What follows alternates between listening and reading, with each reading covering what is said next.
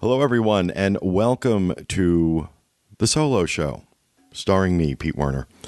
And uh, I know these are kind of coming up randomly, and that's because I'm not really, I really haven't wrapped my head around what I want to do with this. I—I know I want to keep doing them, but I don't know like exactly what I want to do with them yet. So every so often, I'm just going to sit in the studio and I'm going to, uh, I'm going to sit down and do one and see how it goes. And eventually I'll figure something out. But, you know, right now I'm talking about some news stories and things that we don't cover on the Tuesday show and doing some emails and voicemails and just kind of letting it letting it go that way and people seem to be enjoying it and that's great. So I hope you are having a good day or evening depending on when you're listening to this.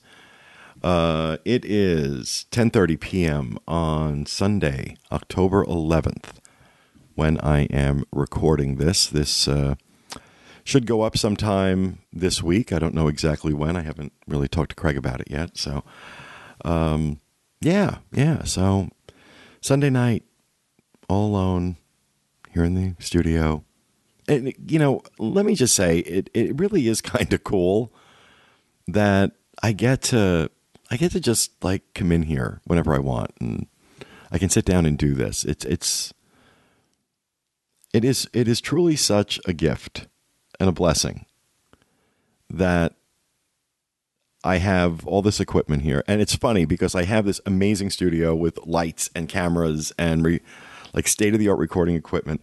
And I'm recording this on this little Tascam pocket recorder that I think cost me maybe 200 bucks and uh, using a regular microphone and uh, in one input and my iPhone in the other. And I kind of like doing it like this because eventually, hopefully, uh, you know, from wherever I am, I can just have this little portable studio with me. The audio quality is great on this thing. And, you know, from wherever I am, I can just do one of these. And, you know, it's, it's like I said, it's funny. I, I, I'm drawn to doing this. I'm drawn to doing these solo shows. There's something about it that I don't know. It it just it feels good. It feels right. It feels like it's what I should be doing, and I'm not entirely sure what, sure why, but I have learned over the course of 18 years that I have been working with the site and almost uh, a little over nine years now with the show that when I get that feeling, that intuition, you really need to do this, and I don't know why, I've got to follow it. And that has paid off for me. It was the intuition I had when I started, when I came up with the idea for Dreams Unlimited Travel. You know, I, I, I don't know if I've ever told this story on the show or not, but and I hope this isn't too much information for people. It probably is. But the whole concept for Dreams Unlimited came while I was in the bathroom. It was early 1999, and I used to take a pad and paper into the bathroom with me, and I would just like jot down ideas for things I wanted to do with the site. I wish I had saved the paper because I outlined like the bullet points of what I thought Dreams Unlimited should be. And I then, you know, in those days, I had in the house that John and I shared, uh, there was an office in the center of the house. Had a great view overlooking our pool and the little retention pond that, you know, passes for lakes in Florida. And so I had this great view to look out look, look out over, and um, John always had always had his office in the bedroom. He had a desk and his computer set up in the bedroom. And I remember kind of fleshing out this idea and then going into the bedroom and saying, "Okay, th- what do you think of this?" And you know, to his credit, John John never once discouraged an idea that I had. I mean, we would joke around that you know, you know, Lucy had another harebrained scheme, but you know, he never discouraged any idea that I had. He would just go along and and not in a like, oh well, I'm just going to humor him sort of way. I mean, he he was right there. He was right there behind me. He was right there supporting the idea. And it took from January of 99 when I kind of fleshed out the concept to November 15th, 99 when we actually opened up our doors, quote unquote, our virtual doors. And, you know, the entire time there were people in my life, not John, but other people in my life that weren't, weren't trying to be discouraging, but were saying, okay, well, what do you know about a travel agency? What do you know about being a travel agent? I said, nothing, but I know about traveling to Disney World. And I thought, you know, creating, there were all these people, well, what I thought were all these people in those days coming to the site. And I would, you know, I'm saying they're all planning trips to Disney and they all have the same complaints and the same concerns and the same questions. So why not just try and build a service around that? And I had no experience.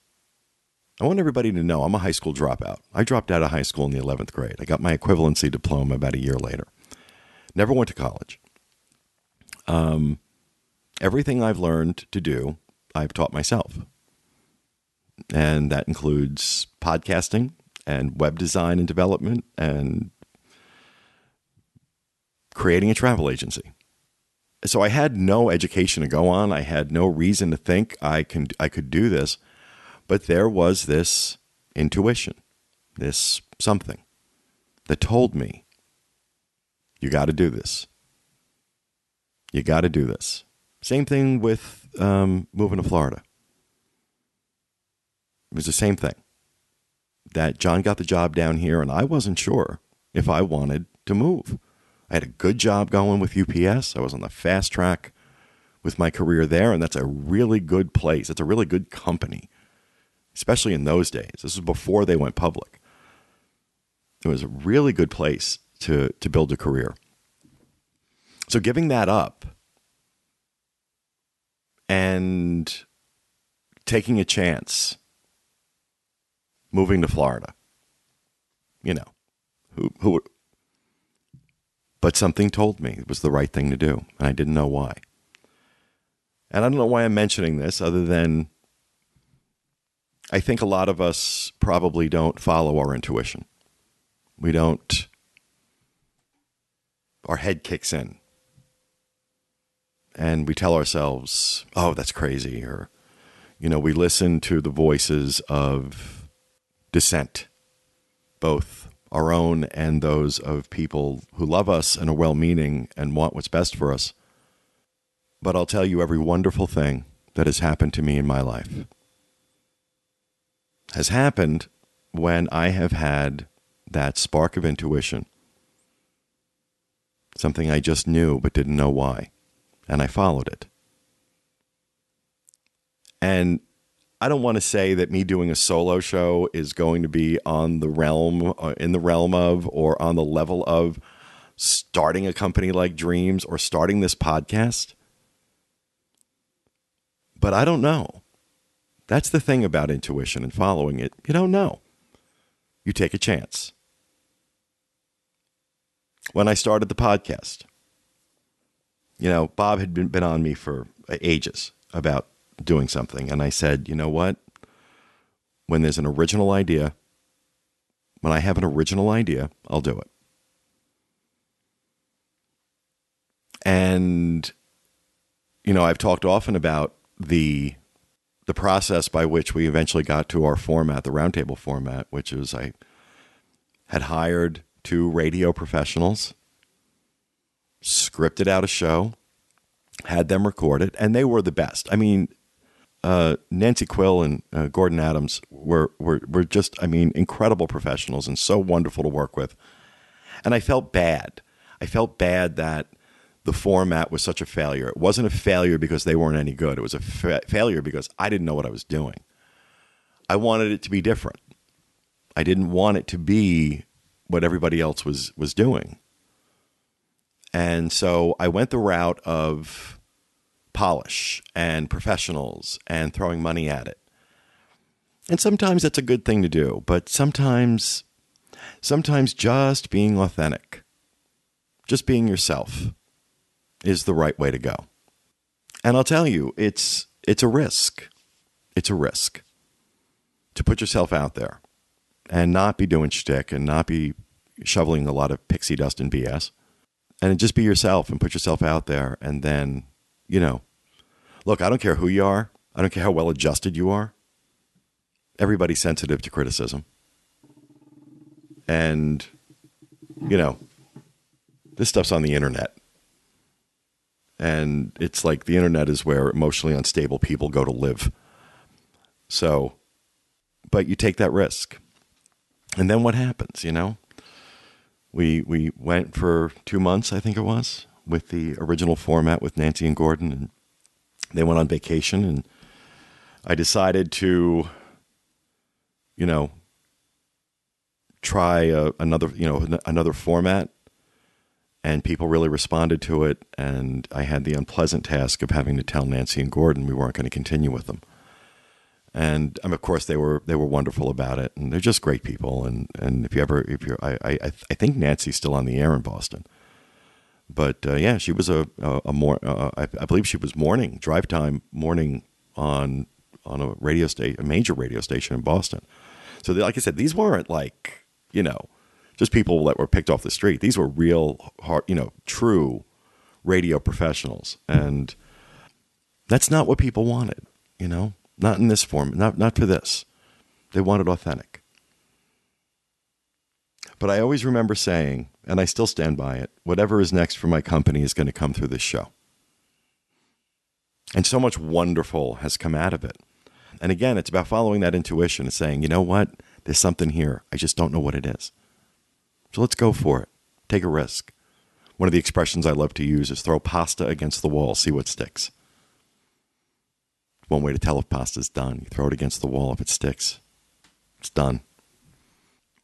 That's my soliloquy on uh, following intuition. So, one of the things I have tasked our newest team member slash intern, uh, Steve Porter, to do is to come up with some ideas of things I can talk about on the Solo Show. Um, mainly because I'm lazy but uh, also because I want to give him some stuff to do, get him more involved in what we do here. He's a really he's a really cool kid, and uh, I love his that we have his uh, nickname set as Junior. But uh, one of the things he picked, one of the stories he picked out was that uh, Disney's stock price took a little took a little tumble earlier in September because on earnings call, Bob Iger, as it was reported, uttered something that Wall Street had hoped it would not hear that the cord cutting phenomenon is real and Disney may start feeling the effects. So let's talk about, about cord cutting. And for those who don't know what I'm talking about, this is what is starting to happen now that more content, more entertainment content is available online, like Netflix, Hulu, Amazon Prime, uh, even CBS, All Access. Uh, a lot of media companies are now making their content available a la carte. And with the price of cable subscriptions going ever higher all the time, people more and more are starting to cut the cord, the cable cord, and just pay for the stuff that they want to consume. And from my standpoint, this looks a lot like what happened, oh, I don't know, 10, 12 years ago with the recording industry. Anybody remember how the recording industry was dropping crab cakes in their shorts because of iTunes? Anybody remember the last time they bought a CD? We download our music now. The industry fought against that. And I see the the the, the television industry, the media, the, the the broadcast media industry doing the same thing. Uh, the information that we're that I'm looking at here is from a website called The Motley Fool, and uh, they're an investor website. And you know how good they are, or how respected they are, I'm really not sure. I don't follow investor websites. I'm not an investor, quote unquote.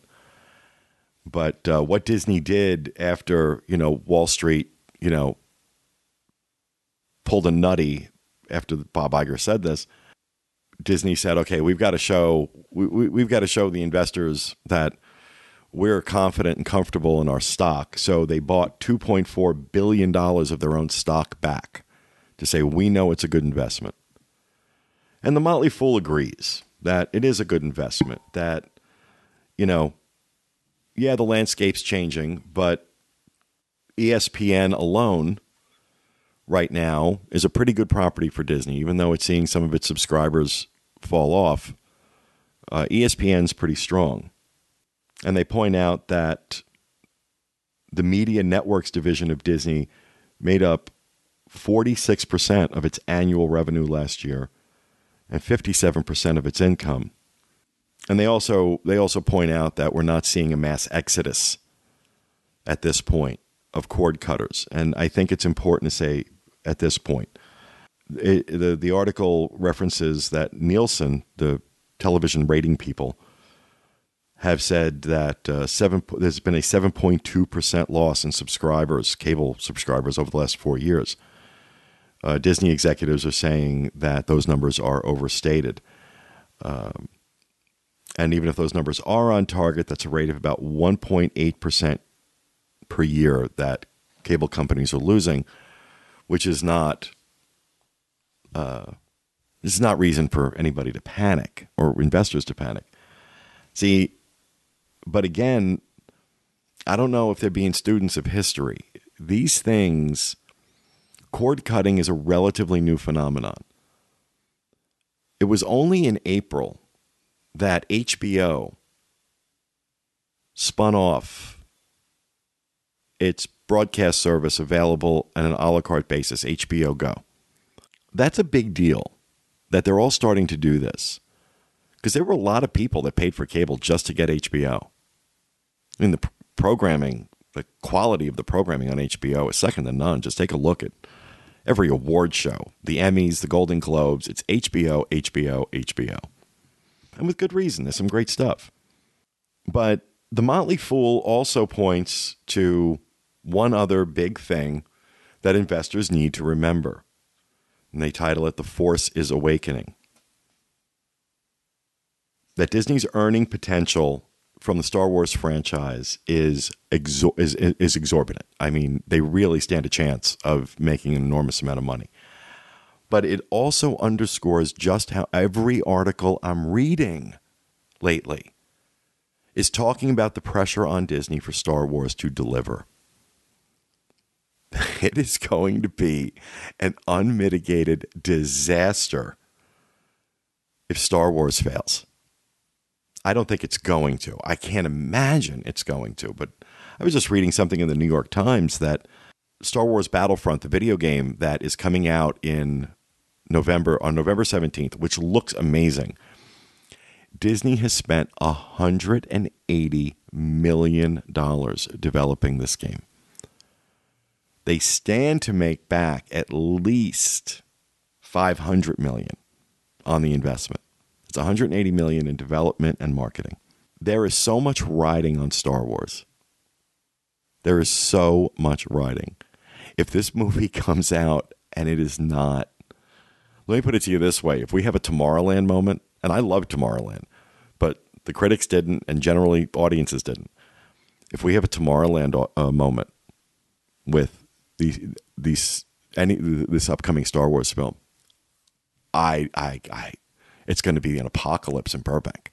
It's going to be an absolute apocalypse. The amount of pressure on this company now And, you know, so far it seems like they're doing a really good job of managing expectations, rolling things out in a very calculated way. But just the utterance of cord cutting sent Disney's stock prices into a tailspin. They've come back somewhat.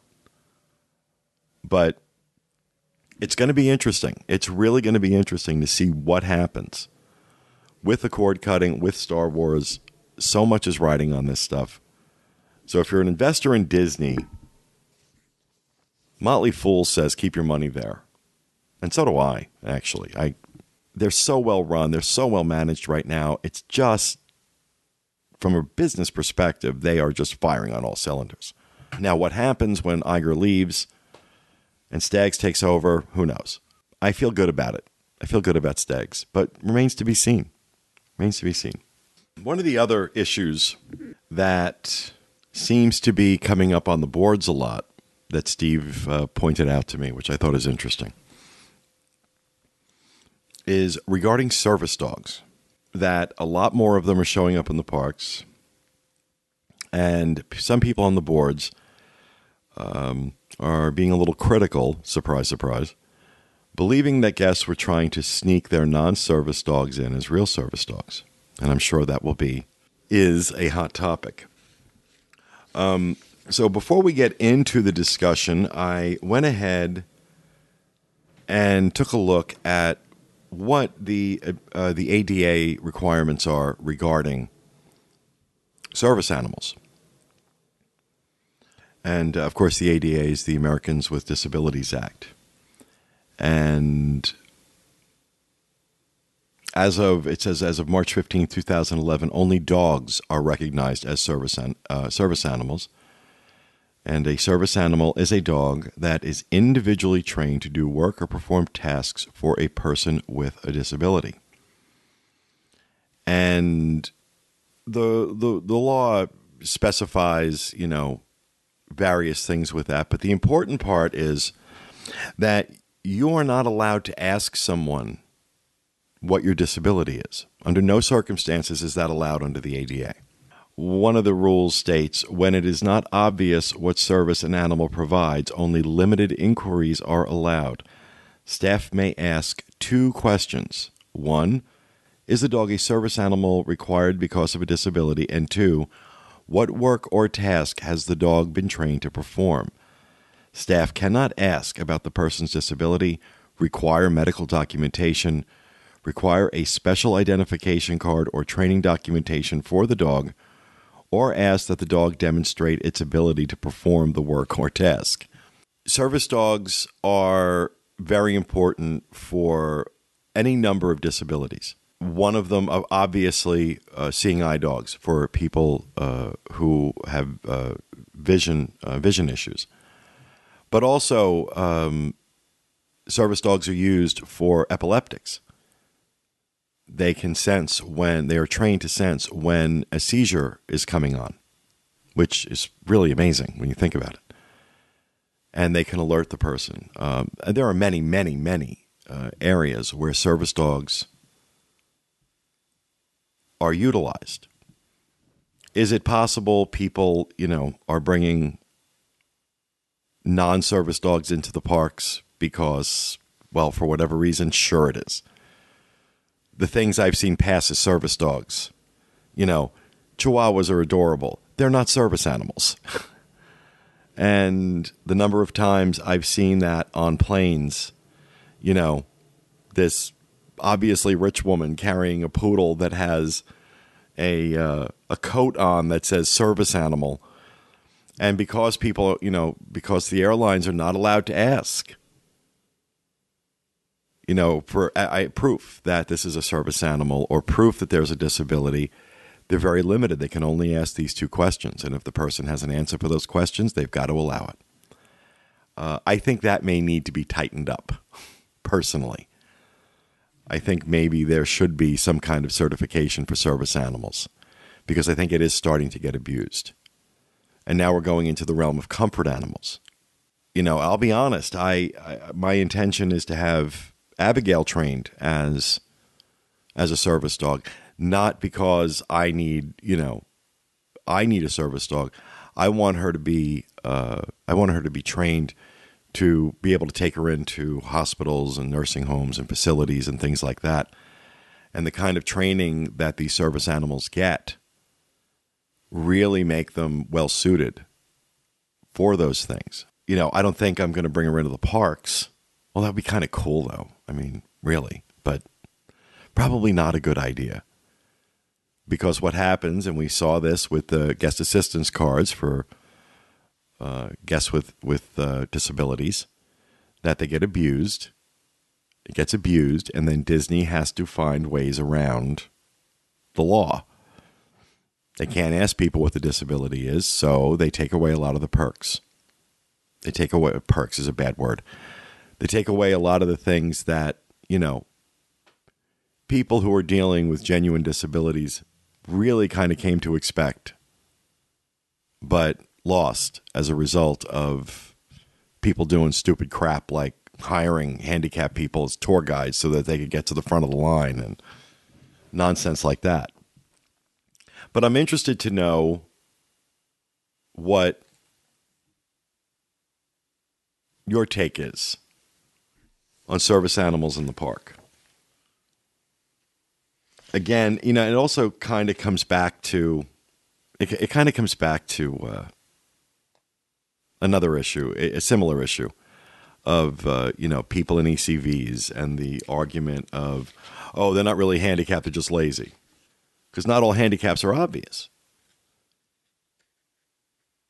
If you're a soldier returning from active duty and you need a service animal service animal because you're suffering from post traumatic stress disorder, you're not going to see that as just a, a casual observer. You're not going to see that that person's dealing with PTSD. If you're an epileptic and you have a service dog to help spot seizures, well, you're not going to see that passing somebody in a park. And the inclination of people, the inclination of people to assume the worst when they see someone that otherwise looks healthy in an ECV or otherwise looks healthy and fine with the service dog. Oh, they just wanted to bring their dog with them to Disney World. Okay. Well, maybe there are some people out there like that, but I think the vast majority of people aren't. Do you bring your dog to Disney World? Do you and and try and pass it off as a service animal? Well, I don't think a lot of people do. I'm sure there are some. But is it a big enough issue to get upset about? I don't know. I don't know. Maybe maybe it's a bigger problem that than I realize. I don't know. But I don't really see an awful lot of it when I'm in the parks, but then again I'm not looking for it either, so I don't know. But I'd like to hear what you have to say. Podcast at wdwinfo.com. Tell us what you think. Or go to disunplugged.com, fill out the contact form, leave me a voicemail. Or fill out the form there, which sends an email to the team. Maybe I'll revisit this on another solo show. The other issue that has people talking that rumors were swirling around about last month about chanting in the parks. If you've ever been in the parks at the same time as a Brazilian tour group or virtually any tour group, like uh, cheerleaders, things like that, you know what kind of chanting we're talking about. They're in line waiting for Splash Mountain and they're passing the time by chanting, I don't know, whatever they chant, incantations or whatever.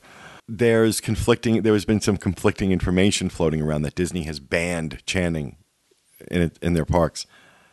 One website was claiming that, another website was saying no, they're not banning it. They're just act they're asking cast members to actively discourage it. Which, you know, I don't know. I can kind of see both sides, but these cast members don't have enough crap to deal with that now they have to go confront, you know, 50 cheerleaders and say, stop doing that. I get that it's annoying because it annoys the hell out of me. When I'm, I'm like, you know, you want to do a group slap when this chant, it's like, gosh, shut up. I can't hear myself think here. I'm trying to talk to the person next to me. I get 50 people screaming, God knows what behind me. So I get that. But at the same time, you know, I'm looking at these groups. they're usually young kids that are in Disney World having a good time. And they're not being destructive. It's not like they're rampaging. It's not, I'm not, you know, it's not like we're talking about cutting to the front of the line or being abusive to other guests or anything. They're just having fun. So I can't imagine Disney actually banning this practice any more than I could imagine them banning smoking in the parks. Because say goodbye to Europe if they ban smoking in the parks. Europe just won't come anymore. Neither, for that matter, neither will South America, and probably most of Alabama. Kidding. I'm kidding. Don't. I'm joking around. I'm a smoker. I don't know what I'd do if they did that. I really don't. I don't know what I'd do. I don't know. I think I think it would probably get me to quit smoking. And before you start sending me, oh, you got to quit smoking. I know, I know, I know. You know what? I've kicked everything else. And not for nothing. I've lost, what am I up to? 45 pounds since, uh, since May. So, you know what? I'm taking care of business. I'm doing it my own time. But yeah, 45 pounds, people. Is that right? Yeah, because I, yeah, it is. 46, 46, I'm sorry. Got on the scale this morning. I was 188. And God bless my mother. God bless the woman, but she drives me crazy. Everybody else is like, wow, you look great. You look fantastic. Uh, you know, wow, I can't get over how good you look. Oh, it took 10 years off you, which is great. You know, who doesn't love hearing that? And then I've got my mother. Oh, you're too thin. Of course, at 240 pounds, you're too fat. And it's like, oh, there's no, I can't win. I can't win. Woman, I lost 46 pounds. I'm a diabetic for crying out loud. I have a back condition. This is great. This is exactly what I need to do. 188 pounds is not emaciated. For my height, my age, and my body type, I'm supposed to be 185. That is my ideal weight. I am 188 pounds this morning. I got on the scale. I had to do it twice. You ever have that where you're, you know, you're in a period in your life where you're losing weight and you get on the scale and you see a number you don't believe. So you move the scale to a, a different part of the room because maybe it was the floor. Even though it's the same place and same floor you've been weighing yourself on for, you know, however long and that's exactly what I did. Because uh, it's in my bathroom. The scale's in my bathroom, and so I'm like, oh no, no, no. So I drag it into the bedroom and I put it down. And I'm like, no, oh my god. Then I got off of it, turned it off, turned it back on, got on it again. Um, so I was really excited about that. And of course, yeah, Mary Sunshine down the street. You're too thin. But God, yeah, she's my mother. She's supposed to worry about me. So, and I love her, and you know, but yeah. Next time you see her, I want you to call her that little Mary Sunshine. She'll love that. She watches the Tuesday show. She does not listen to the to these shows. So I'll talk about her here. Just you and I. I'll tell you all all the all the stuff about her. And then when you see her, and if you're if you're coming to Dizzlepalooza in December, say, "Oh hi, hi, little Mary Sunshine." I love messing with her.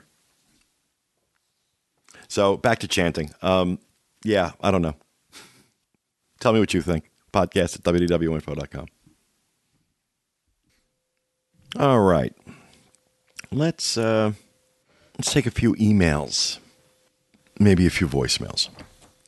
I'll start with an email coming to us from Jorge in Naples.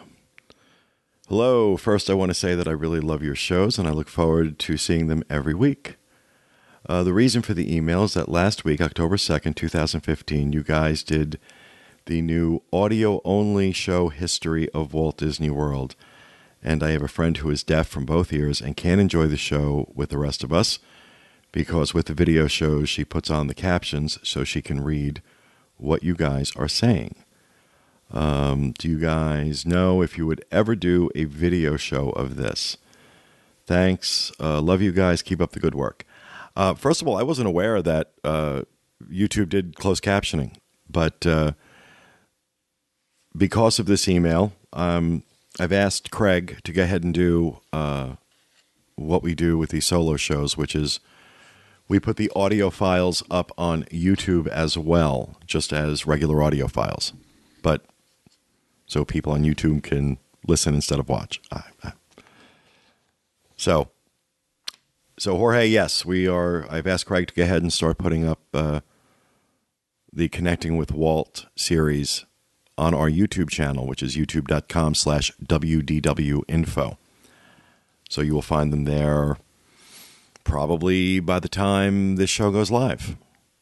So thanks for sending that in. Kyle in California, I currently have a Premier Passport for my upcoming trip to Orlando. I purchased the Memory Maker package.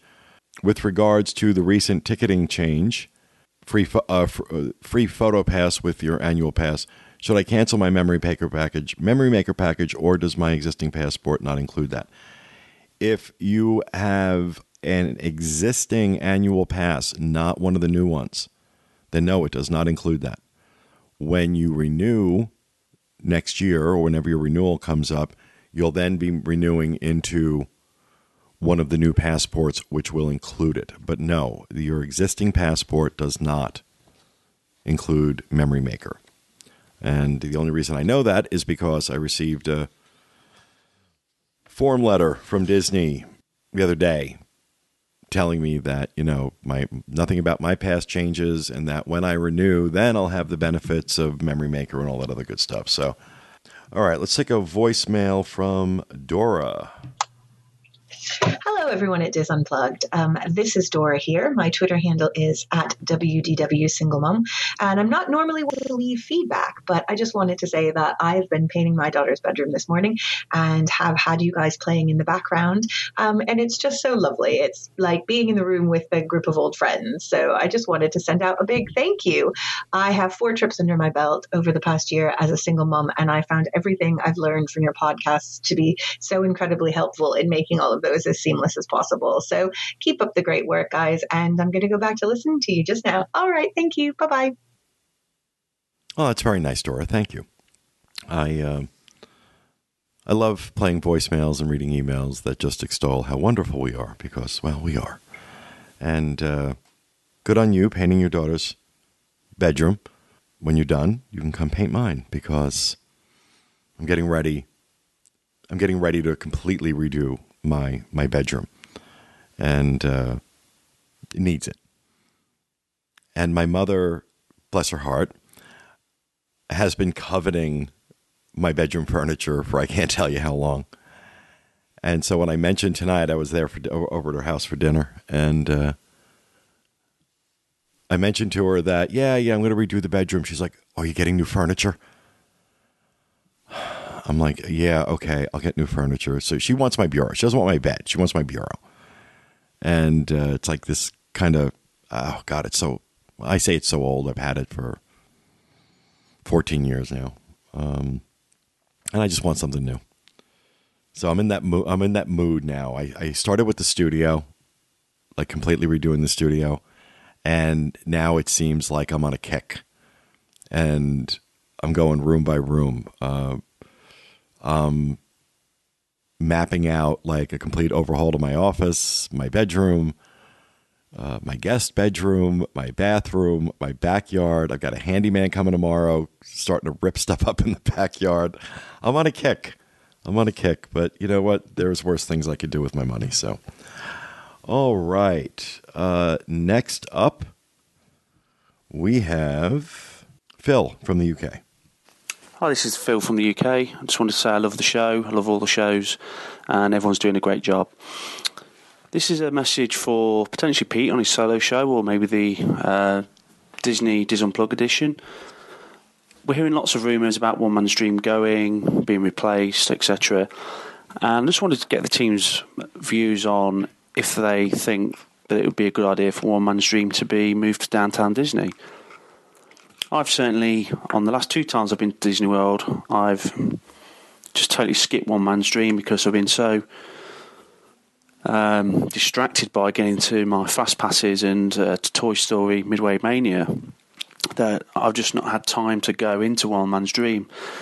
But looking at some videos on YouTube, it's I realise it's something that I should have done and I would have definitely enjoyed. I think having it somewhere like downtown Disney would give you the opportunity to go out for some for some lunch and then have a leisurely stroll around and learn a bit, little bit more about Walt. And hopefully, if it's down at downtown Disney, it could also be a free educational thing for people to go and to look at.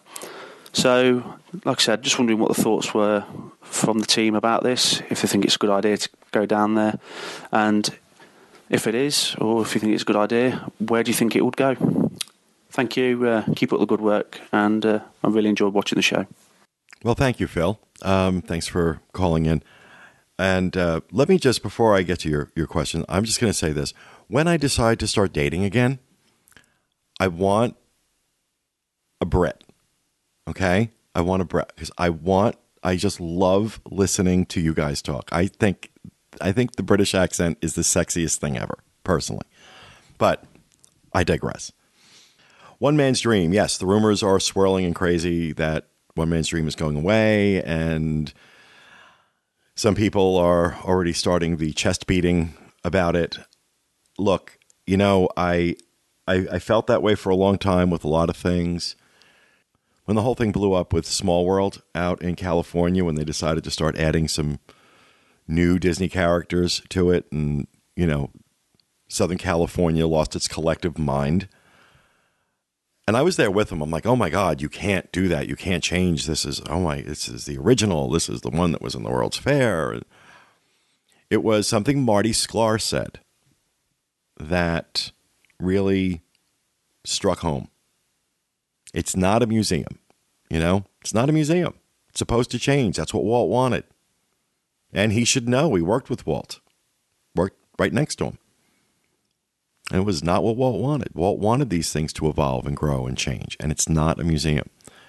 But I know that wasn't your question, Phil. The idea of moving to downtown Disney, I think, is great. And I think your idea of going to have lunch and I think exposing people, more people, to that exhibit, One Man's Dream, is better, is a good idea you know, I was out. Uh, I had a, an opportunity a few months ago when I was out in California, in San Francisco, to see the Walt Disney Family Museum, and you know, it's incredible. It's absolutely an incredible exhibit. And while One Man's Dream is certainly not on that scale, it really does give you that feel for Walt Disney and his history and the accomplishments and I don't think you should have to pay theme park admission to see it. And I never thought of it until you, you know, listening to your your voicemail. I think it'd be a great idea if they're going to move it.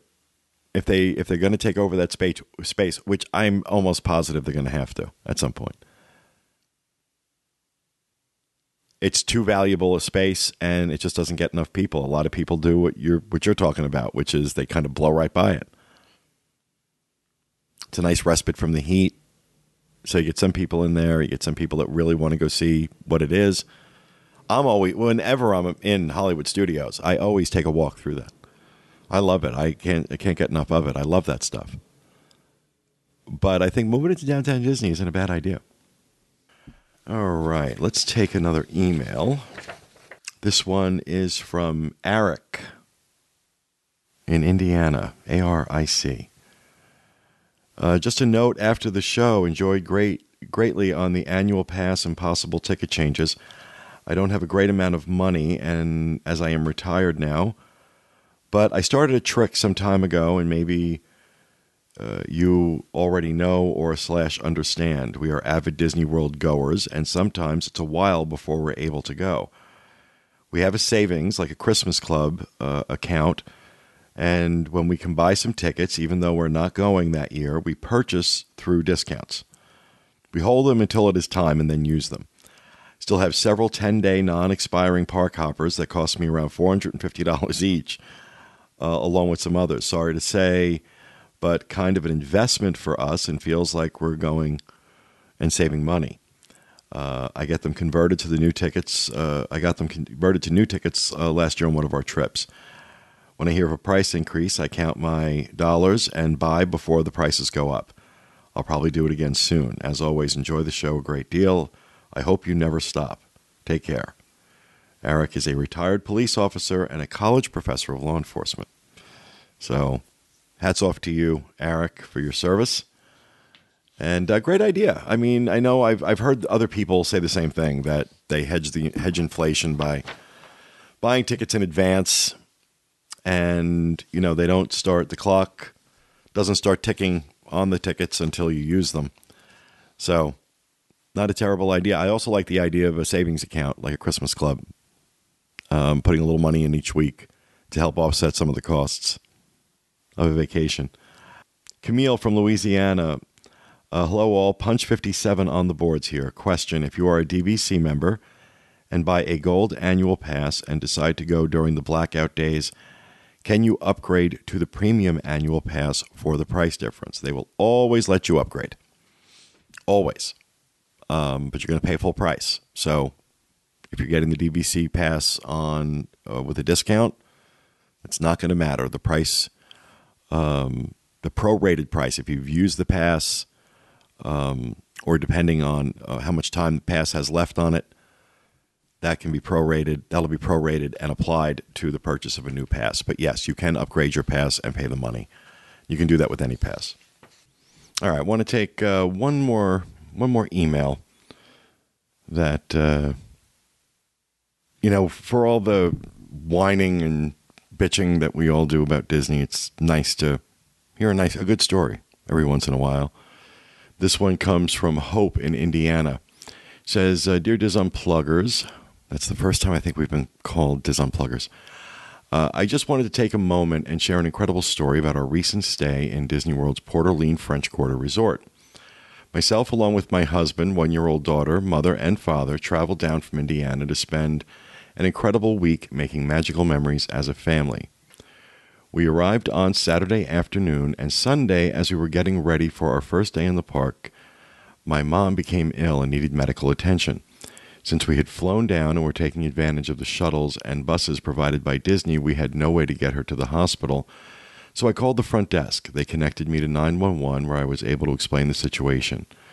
I stepped out of my parents' room to get my purse to accompany my mom to the hospital, and when I arrived, no more than five minutes later, the hotel manager was in the room checking on my mom with a security officer.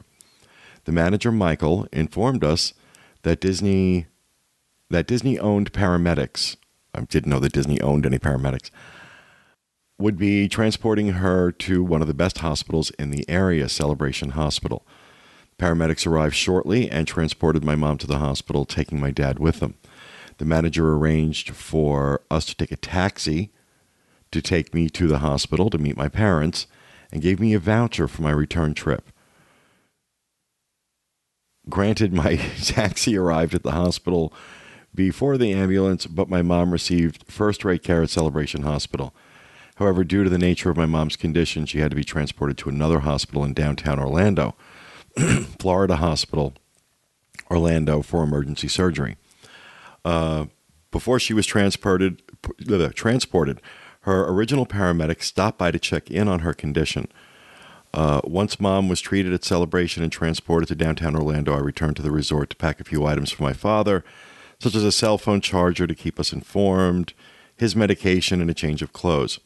Our resort was not only kind enough to allow us access to my parents' room, but they offered to have a cast member take a bag of personal belongings to my parents in downtown Orlando, which they stated would cost us a $60 cab ride each way.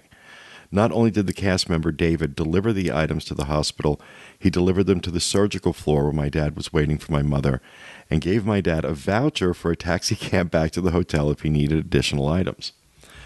My mother spent two days in CJ, I don't know what that is, followed by five days in orthopedics recovering from a staph infection that not only invaded her knee but her bloodstream. If it were not for the quick action of the paramedics and doctors that treated her, she would not be here today. While my parents did not step foot into any Disney park, they still experienced the magic and kindness of Disney cast members. While we may not want to remember this trip for the way it happened, we will never forget how the Disney cast members went above and beyond their duties to help our family in one of the most difficult situations we hope we, we hope to ever encounter. With gratitude, Hope Rector. So I love hearing stories like that. I'm very sorry, Hope, that your your mom got so sick. Um, But, you know, like I said, for all the complaining we do and, you know, things we say about cast members and how it's not as good as it used to be, you hear a story like that and you realize that while some things may not be exactly what they should, uh, some things are better than they ever were. So, um, focusing on the positive and keeping in mind that there are some good ones still at Disney World. So, to the staff at the cast at Port Orleans French Quarter, tip of the hat to you. And to all of you, that will do it for this solo show.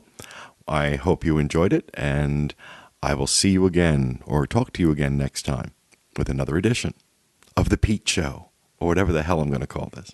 Have a great week, everybody.